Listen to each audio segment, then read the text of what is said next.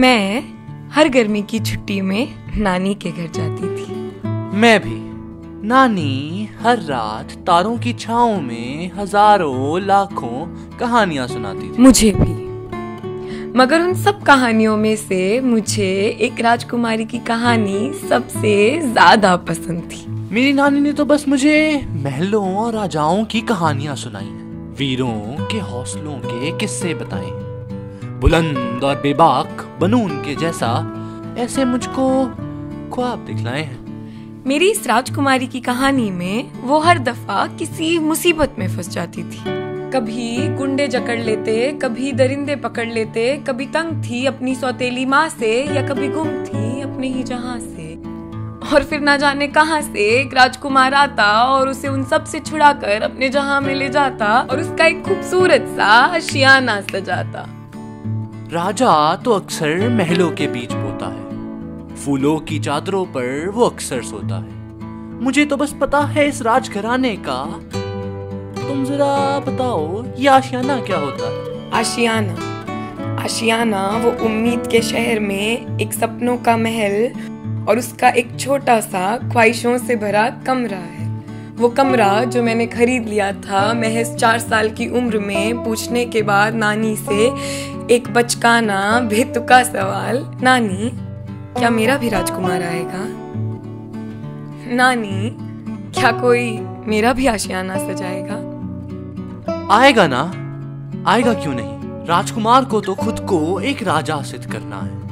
तुम्हें जीत कर बेखौफ हौसलों के पिटारों को भरना है। क्योंकि क्योंकि बचपन में ही दिखा दिए थे उसको मंजर, आफ्ताब पाने के आसमान से चुरा कर महलों में सजाने के बिल्कुल।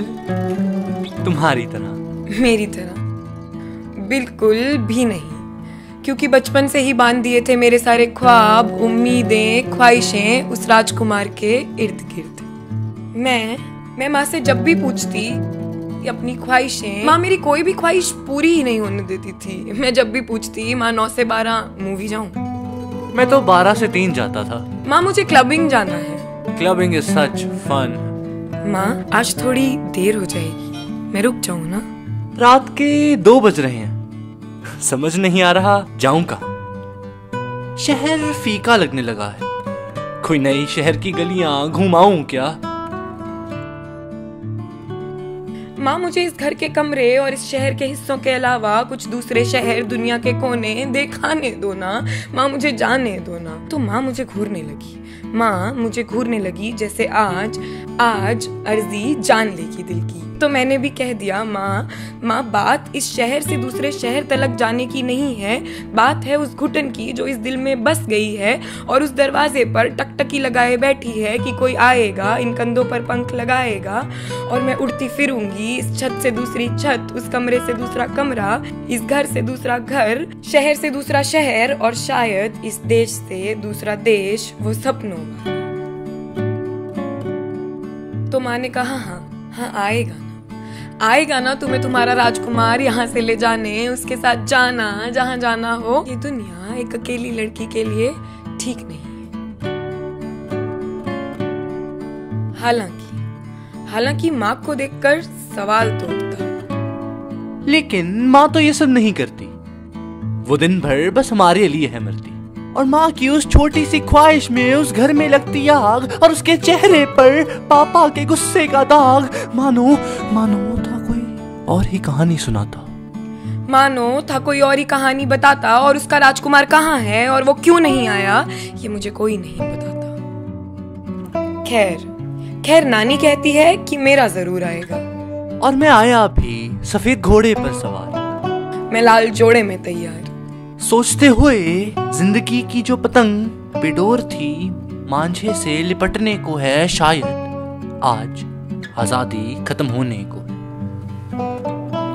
मेरी ज़िंदगी की पतंग की डोर जो आज तक मांझे से लिपनी थी, शायद आज कटने को है, शायद आज बंदगी खत्म होने को है।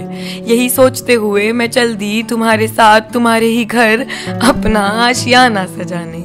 मगर मगर तुमने तो इन आँखों में बसे सपने कभी देखे ही नहीं। और मैं और मैं देखता भी कैसे? मेरी नानी ने तो मुझे तुम्हारी राजकुमारी की कहानी कभी सुनाई ही नहीं। मुझे तो पता ही नहीं ये जो तुम अपनी ख्वाहिशें, उम्मीदें, सपने मेरे कंधे पे सजा रहे हो। और इसका बोझ मैं संभालता कैसे? और अंत में और अंत में ये ख्वाहिशें इस कंधे से गिरकर चकना चूर हो गई। किश्तें भर रही थी जिस मकान की बचपन से वहाँ से बेघर हो मरने को मजबूर हो गई। तो उस दिन एहसास हुआ। कि ना ही मेरा ना ही माखा राजकुमार कभी आया था। इन कहानियों ने बस हमें बेवकूफ़ बनाया था। तो आज जब तो आज जब माँ मेरी बेटी को गोद में लिए उसी राजकुमार की कहानी सुना रही थी और बस कहने ही वाली थी। कि वो राजकुमार आया उसने राजकुमारी को उन गुंडों से मैंने माँ को रोक दिया। मैंने माँ को रोक दिया और उससे कहा कि उस राजकुमारी ने खुद को खुद बचाया था। उसने अपना आशियाना खुद सजाया था। तुम तुम भी सजाना, सजाना।